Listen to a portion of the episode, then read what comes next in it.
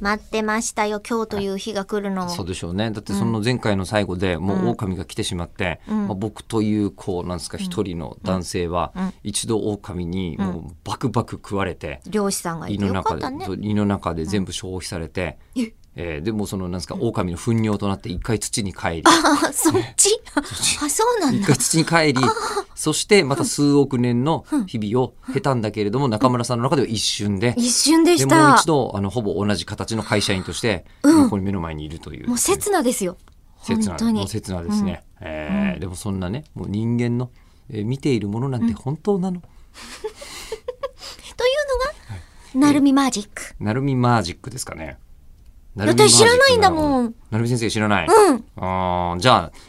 本当はね時間たっぷり使ってちゃんと説明したいんで6月の24日に今度来る、はい来。てくれるなるみ拓司先生なんですけど、ね、バーチャルリアリティの中でも今まあなるみ先生それは専門店ばかりじゃないんですけどは教えてもらって最高に面白いなと思ったのが、はいマルチモーダルってことを知ってます初めて聞きました。マルチモーダルマルチモーダル。マルチモーダル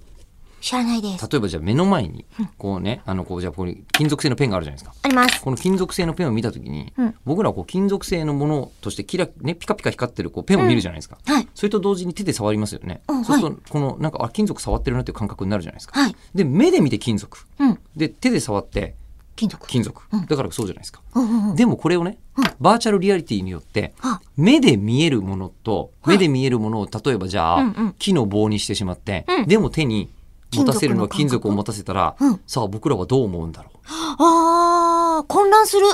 そうなんですよほう。混乱するというか、うん違うんです逆なんですえ混乱するはずなのに、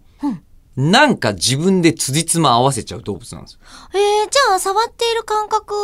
よりも、見えてる金属、あえっと、木の棒っていう情報の方に上書きされちゃうんですか触覚が。えっとね逆ですかじゃあせこれは僕は今例えで言った話なんですけど、成美先生の研究室に実はこの間行ったんですよはい。で見せてもらって最高に面白かったのが、うんあのこう目の前にこう壺の写真があるのねツボ。壺の写真が出てくるんですよ、うん壺の写真をこう他のものが見えないようにして、まあ、壺見てる、はいでその下から手を入れると壺触れますよって感じになってるわけですよほうほうほうほう壺触ってて上の方がこうくびれたやつだと、上の方があーくびれてくてくびれてきたと手で思うわけです、うんうんうんでも自分の手元ボー見リングのピンみてたいなそううんうん自分の自分の手もそれに映ってるんですよあー、なるほど。取り込んだそのバーチャルリアリティの世界でほうほうほうほうがもうこうなってるなと思う、へーすごいっすねでも別の今度なんかもう縦にもうボーンとうん一箇所もくびれてないやつをこうやってやっぱ映像で見ながらこうやって触ると、ああくびれてないなくびれてないなって思あうあ、んです別よのそのツボを触ると。うんだけど、はい実際に触ってるのは単なる茶筒の普通みたいな格好のやつなの